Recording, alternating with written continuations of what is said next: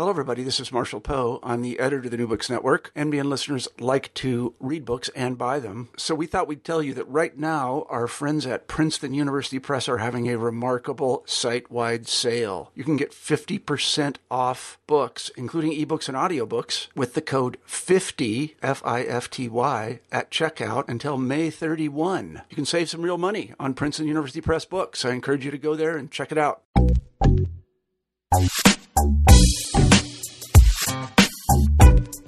If we're being truthful, we've all been there, read the comment section when we really shouldn't have, or maybe we commented ourselves. Well, Joseph M. Reagle, an assistant professor at Northeastern University in the Communication Studies Department, has read a whole lot of comments so that we no longer have to. In his new book, Reading the Comments Likers, Haters, and Manipulators at the Bottom of the Web, he categorizes the kinds of people who comment. And not only that, he examines the function and purpose or value of comments in society. And that's what we're talking about today on the show. This is New Books in Technology. I'm your host, Jasmine McNealy. We're here at New Books in Technology, and we're here with Joseph M. Reagle Jr., who's the author of the new book, Reading the Comments, Likers, Haters, and Manipulators at the Bottom of the Web. One of the first things we like to do on New Books in Technology, always, is to start off with the author telling us a bit about themselves. So, who is Joseph M. Reagle Jr.? Good morning, Jasmine. Thank you for asking. I am a assistant professor at Northeastern University. I'm in the Communication Studies Department, and I study online communication in particular. In the past, I used to study the collaborative culture of Wikipedia, uh, I still touch in on Wikipedia every once in a while, and we actually edit Wikipedia in one of my classes in online community. Mm-hmm. Uh, I've also been working on a strain of research on geek feminism and some other pop culture aspects related to online life. Okay. Well, how do you get how do you get to this point? How did you get to start studying digital uh, culture and online culture? I actually started out in computer science a long time ago, mm-hmm. and I was most interested in computer security at the time. And one of the insights I had was that actually some of the, some, the weakest part of computer security is actually the social social aspect. Mm-hmm. Someone can call up and say, "Hey, I'm in IT. I need your password. Can you give it to me so I can log in and fix something?" And it doesn't matter what kind of cryptography you're using. If you can do that, you're sunk.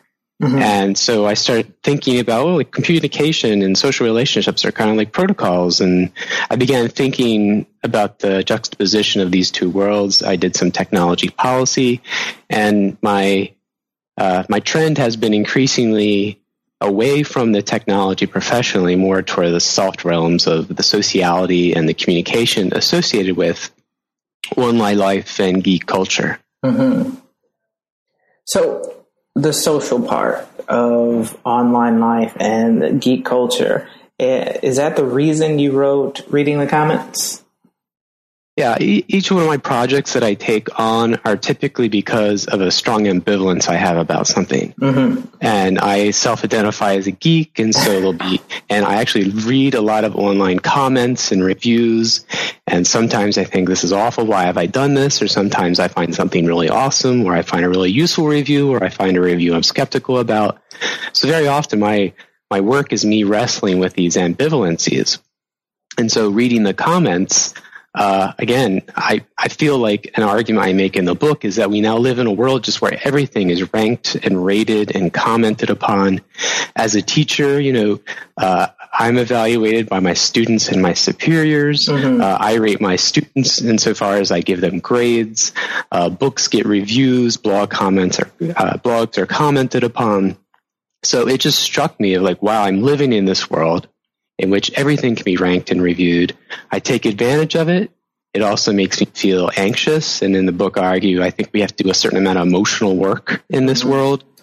And so again, I was just kind of confused and perplexed and I wanted to dig into it. And, and so I liken the book to a journey to the bottom of the web of me just visiting these various places and seeing what I find. Mm-hmm. Well, before we even go forward, you used a couple of terms that I think we probably should define. So you oh, sure. said the word geek and I think some people have an idea of what a geek is, or at least a picture in their mind, but some people say geek and nerd are not the same thing. So perhaps you can explain what a geek is. and why you call Yeah. yourself a geek. I tend to use geek for the, the larger, almost interchangeable term. And people often do use these terms interchangeably, and we could geek out, which I'll explain in a minute, and get into the particulars and the details. But generally, uh, a geek is, is thought to be a person who's very enthusiastic about something, sometimes to the detriment of other sort of interests or social interactions. So the term has become so popular now that even there's reef geeks out there, which are people really into their aquariums.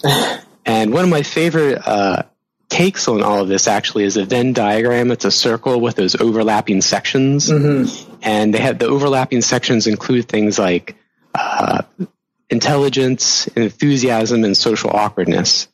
And so within those overlapping areas, you see, well, here's a nerd who typically are associated with being smart. Here's a geek who are typically associated with being uh, enthusiastic, and here's a dork who's typically associated with being socially awkward. And then there there are overlaps. So you have things like dweebs and other types of characteristics. But in short, it's people who are enthusiastic. okay. And you, so you consider yourself a geek concerning online life or online? Yeah, I'm a geek about Wikipedia. I'm Okay. a geek about uh, digital photography. I'm a geek about some fandoms, or sometimes people use the word geekdom. So if there's a particular Uh-huh. world like Star Trek or Buffy the Vampire Slayer, you could call those uh, geekdoms. Okay. Now, we're talking about the book, reading the comments, and you noted um, some of the things about comments, about the social life of, of being online. Uh, So the question is, what is it about comments that make us either want to participate or avoid them? And yet they're so ubiquitous. They're ever, almost every site, um, whether it's for a commercial enterprise or a social enterprise, allows people to comment in some way. What is it about comments that that has so enticed us? Right. Well, there's a lot of positive things that comments serve to do. So, just to give an example of two things, uh, one, it helps people connect. I mean, this is really sort of generic with respect to communication, but you might be of a particular uh, enthusiasm or identity or persuasion uh, living out in the middle of somewhere else where you're never likely to encounter someone like yourself. So, for example, maybe you live out in a rural area and you suffer from epilepsy. Well, you can connect with other people and, and, and form a community and make friends. Um, so there's just the social aspect of staying in touch with one another, which is why I think people are on Facebook and leaving comments on one another's photos and tweeting and retweeting. And then from the commercial point of view, it's something economists call an information asymmetry. But how do you buy something online when you actually can't see it? What do you do? And we now take this for granted, but back when e-commerce was first happening in the 90s, uh, the information asymmetry was is that I would like to know whether you're a trustworthy merchant selling trustworthy goods, and they would like to know whether I'm a trustworthy uh, consumer who's going to pay it once they ship it. And so ratings and rankings and reviews help us ascertain as to whether the thing and the person we're interacting with are actually trustworthy. So, just from the social point of view and from the commercial point of view, there's a lot of reason to have ratings, rankings, comments so that we can get a better sense of whether the person we're interacting with can be trustworthy.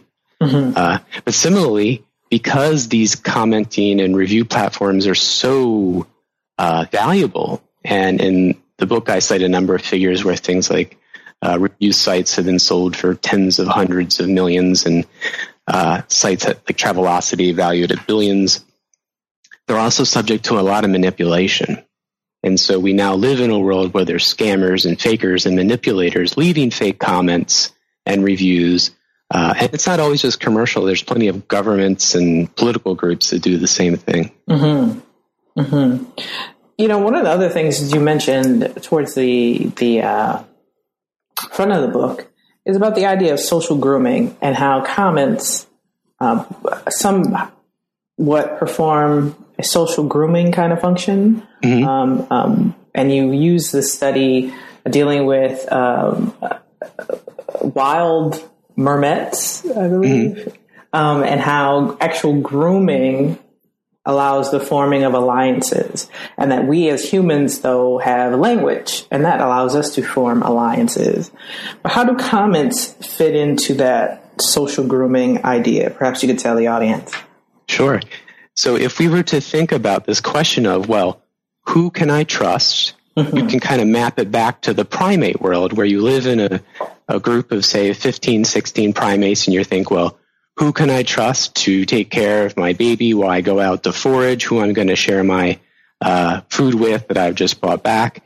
And uh, the idea uh, that was proposed by Robin Dunbar was that those types of alliances are associated with brain size. That's why primates have big brains. And the big brains are associated with the degree to which the animals spend time making friends with one another, mm-hmm. grooming, picking off fleas, you know, scratching one another's backs. And the reason I brought up that insight because it, it goes to the question of why often do comments get turned off on sites.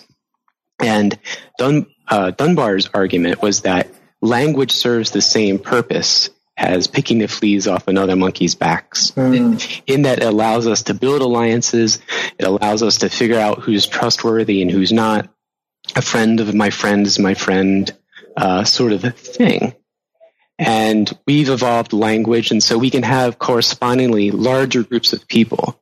And when you try to get a good size of like, well, what is a real community where you can know people and know other people, the number that's often raised is 250, and sometimes that's referred to as Dunbar's Law. Mm-hmm. And so 250 is a good size for a community where you feel like you got a handle on who's there, you know who they are, you know who their brothers and sisters and fathers and friends are, and that helps the community regulate itself. And online, that's much you know larger, but nonetheless, there is a point at which this, the scale breaks. When you have 500 Facebook friends, do you really know all of those friends? Do you know if some of them are trying to scam you? And so I say very often an irony of a commenting or communication platform is that when it becomes successful, it gets really big. And then originally when you have a little group of people and someone brings their friend, you're happy. You get to meet someone. I call it intimate serendipity and mm-hmm. you find out cool stuff and you get to tell them about yourself. But eventually the group gets so big you start saying, who brought that jerk? and is that guy trying to slip me something? And, you know, so there is this inherent challenge of scale when it comes to communities. And the reason I think we see a lot of comment platforms shutting down is they were ironically successful enough that they attracted the scammers and the manipulators and the, the trolls and all the less savory uh, characters in the online world. Hmm. So it seems though that much of our online communication is built on the idea of comments of, of varying perhaps length or depth um, and various kinds, where it's upvoting or liking or thumbs upping or whatever the case may be. But why do you think that this kind of communication is just so perhaps easy and so prevalent and so ubiquitous? What is what is it about the comment? And I know some people think comment is only the text form, but what is it about the comment that has made it so, you know, popular? Right. Well, I think the two things you've touched on make it so, and that is the we are gossipy sort of creatures, and that fulfills a actual economic. It helps bridge that information asymmetry, mm-hmm. and so, consequently, platforms want to make it as simple and as easy to do. Interestingly, the social web is finally an acknowledgement that we're social creatures. For a long time, if we go back to the 80s and 90s when people deployed information technologies and communication platforms and email, for instance, some of the first email deployments, they're like, oh, our employees are going to use these to do really useful, productive stuff like talk about scheduling meetings and what's a good sales pitch for a particular product and how can we fix this technology. Uh, once they deployed these systems, the employees ended up using them to talk about the schedule for the softball league or to talk about books they like, or to talk about nearby restaurants that are good. And so this is the stuff we want to do when people actually study what people say in the course of a conversation. We spend a lot of our time on meta discourse or, or gossipy sort of stuff. Mm-hmm. Um, And so we are just naturally commenting type of social beings. And no longer is this being unacknowledged or resisted. Now platforms like Twitter and Facebook are built on this very idea. And that's why I think it's so much more ubiquitous. I try not to be myopic in the book and say there's bit things in the margins and comments and reviews for a very long time. And I go back to Michelin Guide and things like that. But now it's ubiquitous, as you said, it's pervasive and it's as easy as just pulling out your phone and, and, and touching it. Mm-hmm. So it seems though that a lot of, uh, commenting is based on the fact that we do produce a lot of information. So we produce the, you know, you talk about user generated content that people will then comment on. So if we didn't put up perhaps a picture or a question or another comment, then other people wouldn't comment on it. So there seems to be a, a, a relationship between the comments that are made and the fact that we produce other information. Yeah, this is often referred to as meta, M E T A, which is, you know, there's kind of this recursive sort of feature to it. And it's very true. It's one of the things that I think that are most, most powerful about commenting. Mm-hmm. So, uh, you in the book you talk about commenting performing many different functions, informing, manipulating, um, possibly alienating. I was wondering if you could talk about that a bit. Sure. So when I was thinking about comments, I was trying to come up with some sort of system. Like how how can I make this semi-coherent? How can I make of this make sense of this? Mm-hmm. And I thought, well, maybe I should think about our relationship to the comments. What is it they're actually doing for us? And it's kind of an arbitrary scheme, but that's just the scheme I came up with for thinking about comments. And so, as you mentioned, I talk about uh, they inform us. And so there I'm focusing about reviews. And, you know, they're really useful sometimes. And I call myself sometimes a review addict. um, they manipulate us. So again, you find a lot of fakers and spammers and manipulators out there. You can buy for penny, pennies, uh, fractions of pennies, pe- Twitter followers, mm-hmm. uh, likes on Facebook, reviews on Yelp. Uh, similarly, um, feedback is really interesting communicative genre that I'm interested in. And, you know, sometimes people can give you a comment that actually helps your presentation or your web page or your blog or your paper. But there in particular, I talk about how much how much of this is actually significant emotional work that I don't think people appreciate. It's very hard for people to comment to review your work and maybe it's negative and you take it very much to heart. Similarly, with all the haters and trolls out there, mm-hmm. uh, comments can very much alienate us from the world. And I think a lot why explains a lot of people take a step back from the online world for a period.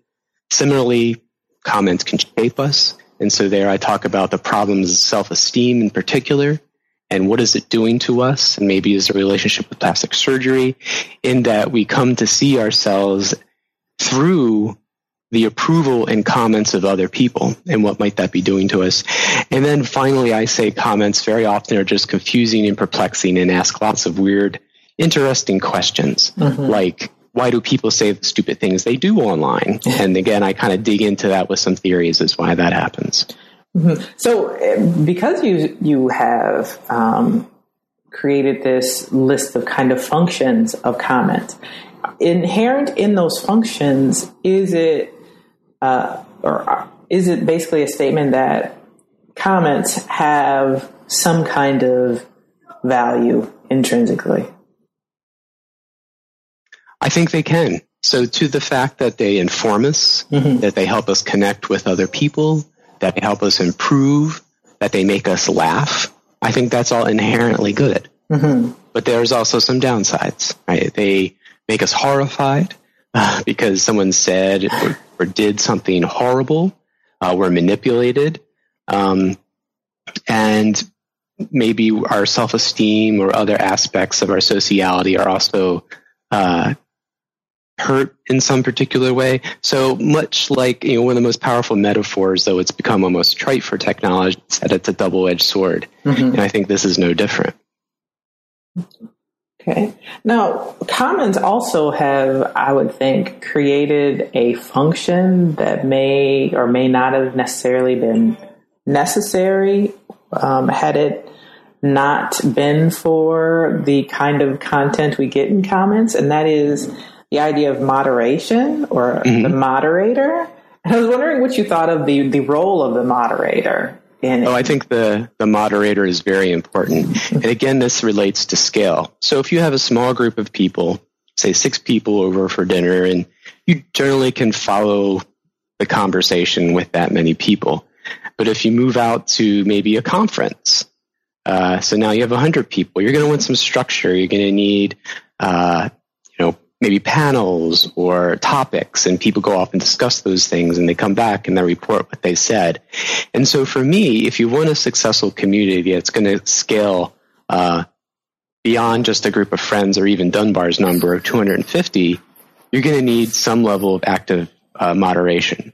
The problem is, is that moderation is is expensive. Someone has to sit around and do this sort of work. Mm-hmm. And sometimes you pay those moderators.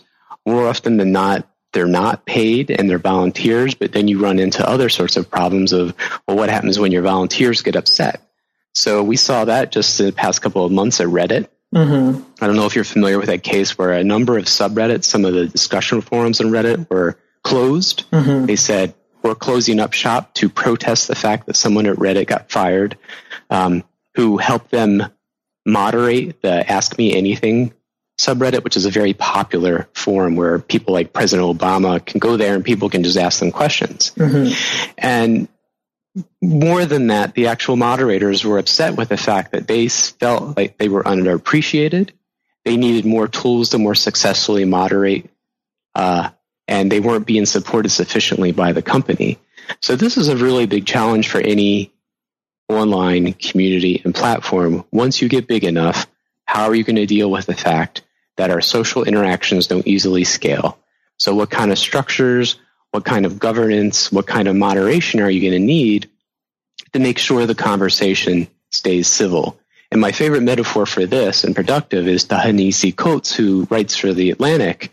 He said it's kind of like a lot. And if you want a ga- if you want a, a garden to grow, you actually have to be in there and pruning the weeds and watering the seeds of the flowers that you want to see. Mm-hmm. And to otherwise expect uh, uh, an abandoned lot that a lot of people are trafficking through and dumping their old tires and refrigerators in to become a garden is just uh, it's naive and it doesn't really work that way.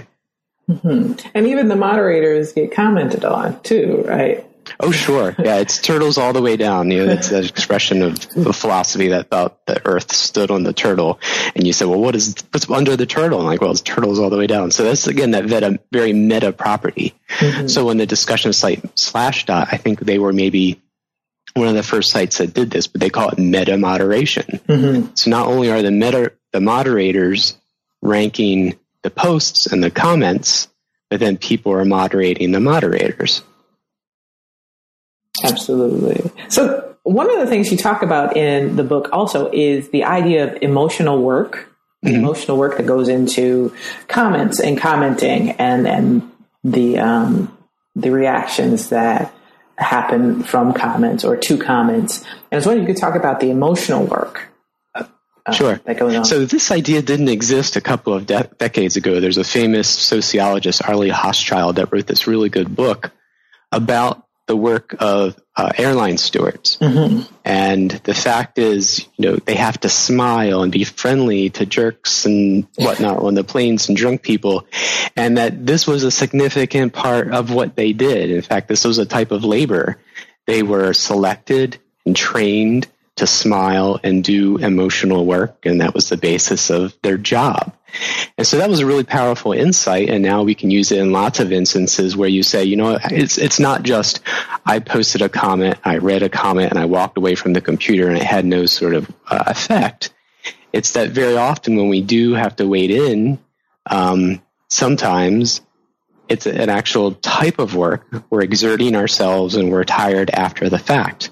And sometimes it's even a type of labor. So if you are a paid moderator or you're someone who works at Facebook and you have to look at abuse or alleged child porn or this sort of stuff to filter it and, and ban it, mm-hmm. you know, that's you're selling an aspect of your uh, emotional uh, fortitude that can easily be exhausted for the for a, a, salary. And I think there's a lot of places where we see this sort of emotional work. You see something that's upsetting, someone says something snarky to you, and again in online comments, there's so many easy ways for people to be snarky to one another. Sometimes people refer to the back channel Mm-hmm. So you, people have a conversation about you that's supposedly kind of behind your back, but online things are very transparent. It's very easy to see that people are saying uh, not nice things about you. Or you even sort of get a review. You put a product out there like a book uh, or a paper or a piece of art or a photograph, and you'll get comments. And reading through those comments, particularly the negative ones, it has an impact. Mm-hmm. Uh, people who have studied emotions uh, note that you know a negative emotion has much greater uh, valence than a positive emotion. So it's not hard for that one nasty comment a person makes one line or otherwise to stick with you, even if there's you know five nice things that people have said. It's at least for me, I know it's that negative one that I'm really going to ruminate on, probably. Right, right. So uh, one of the, the the final things I wanted to ask you about is perhaps a growing culture of people feeling entitled to comment. Um, so in the if we're looking at perhaps news stories or on places like Slashdot or um, other places where people can can possibly comment. The idea that people complain about their comments being either erased or um, people having their uh, usernames b- blocked or banned from commenting or screaming things like well there's freedom of speech and i should have i should be able to write whatever i want now i wonder if you wonder if you had any um, insight on that perhaps culture of uh, comment entitlement, uh, if you will. Right. Yeah. So I think it's wonderful that we all get to comment. Uh, I also am a big supporter of free speech, though my support has become somewhat moderated in the past few decades as mm-hmm. I've been online. And one of the things I now appreciate when I see some of the harassment that happens online is that if we speak about free speech, generally a good thing, but in the US, as a constitutional issue, it applies to the government, not censoring or discriminating uh, over people based on the content of their speech. Mm-hmm. But given how large and given the fact that everyone is online and how commercial it is, it doesn't mean that every platform out there has to accept every boneheaded comment that gets posted. So, for example, if I have a blog, which I do, and people want to post comments, which a few people do, because uh, I don't post to it that much or as much as I should, uh, that's my kind of space. I'm not the government. And if someone posts something that I think is going to chase other users away or is an attack or is harassing or is sexist or racist, it is my space and I'm well within my right and I think even duty to say that's not acceptable here. I want to grow a nice garden of uh, discourse, and I don't want it to be the garbage strewn lot. And so I think we have to make a careful distinction between sort of government behavior, corporate behavior, individual behavior when we understand this. And again, keep the eye on the prize of there are still plenty of places you can go and say awful things if you want, mm-hmm. but you don't have to say that everywhere. And people who own the platforms and who are building the communities, they too have a right to say what the purpose and tenor of their community discourse should be like. Absolutely. Great. So the book is Reading the Comments, Likers, Haters, and Manipulators at the Bottom of the Web. And one of the things that we instituted here at uh, New Books and Technology is kind of the elevator pitch. So mm-hmm. if, for example, that uh, the audience just t- tuned in now for mm-hmm. some reason, and they got here and they wanted to know why they should buy the book, read the book, go to the library, and and check it out to read or check it out. Period. If you had like a minute to tell them, what would you tell them? Well, what I'd say is I read the comments so you don't have to, because sometimes it can be an onerous burden. Mm-hmm. And so you, you, can join me in my expedition to the bottom of the web as I visit these various communities and gain insights as to why comments are both so wonderful and awful. Absolutely great. So, what's next for you? I'm working on life hacking, which again is one of these things that I'm very ambivalent about. Um, but this is taking a geeky hack, hacker ethos of being able to tweak and optimize and improve things. And it's extended to every aspect of your life. Mm-hmm. So there's tips on how to fold your shirts and tie your shoes and learn and be more productive. And again, it's this thing that I'm both a practitioner of to some extent, but then I wonder when does it go too far? Hmm. Okay, that sounds great, and we hope that you would come back on New Books in Technology. Oh, I'd love to. Once you finish that. So, where could they read more from you? Uh, you can just Google me, Joseph Reagle. I do have a, a research blog that I post to sometimes. I'm at JM Reagle on Twitter. Uh, but I've been around on the web for a long time, so I'm not hard to find. Great. So this has been Joseph M. Reagle Jr. reading the comments, likers, haters, and manipulators at the bottom of the web. We thank you for coming on New Books in Technology and sharing. Thank you for having book. me. Absolutely great. Um, this has been New Books in Technology. Have a great week.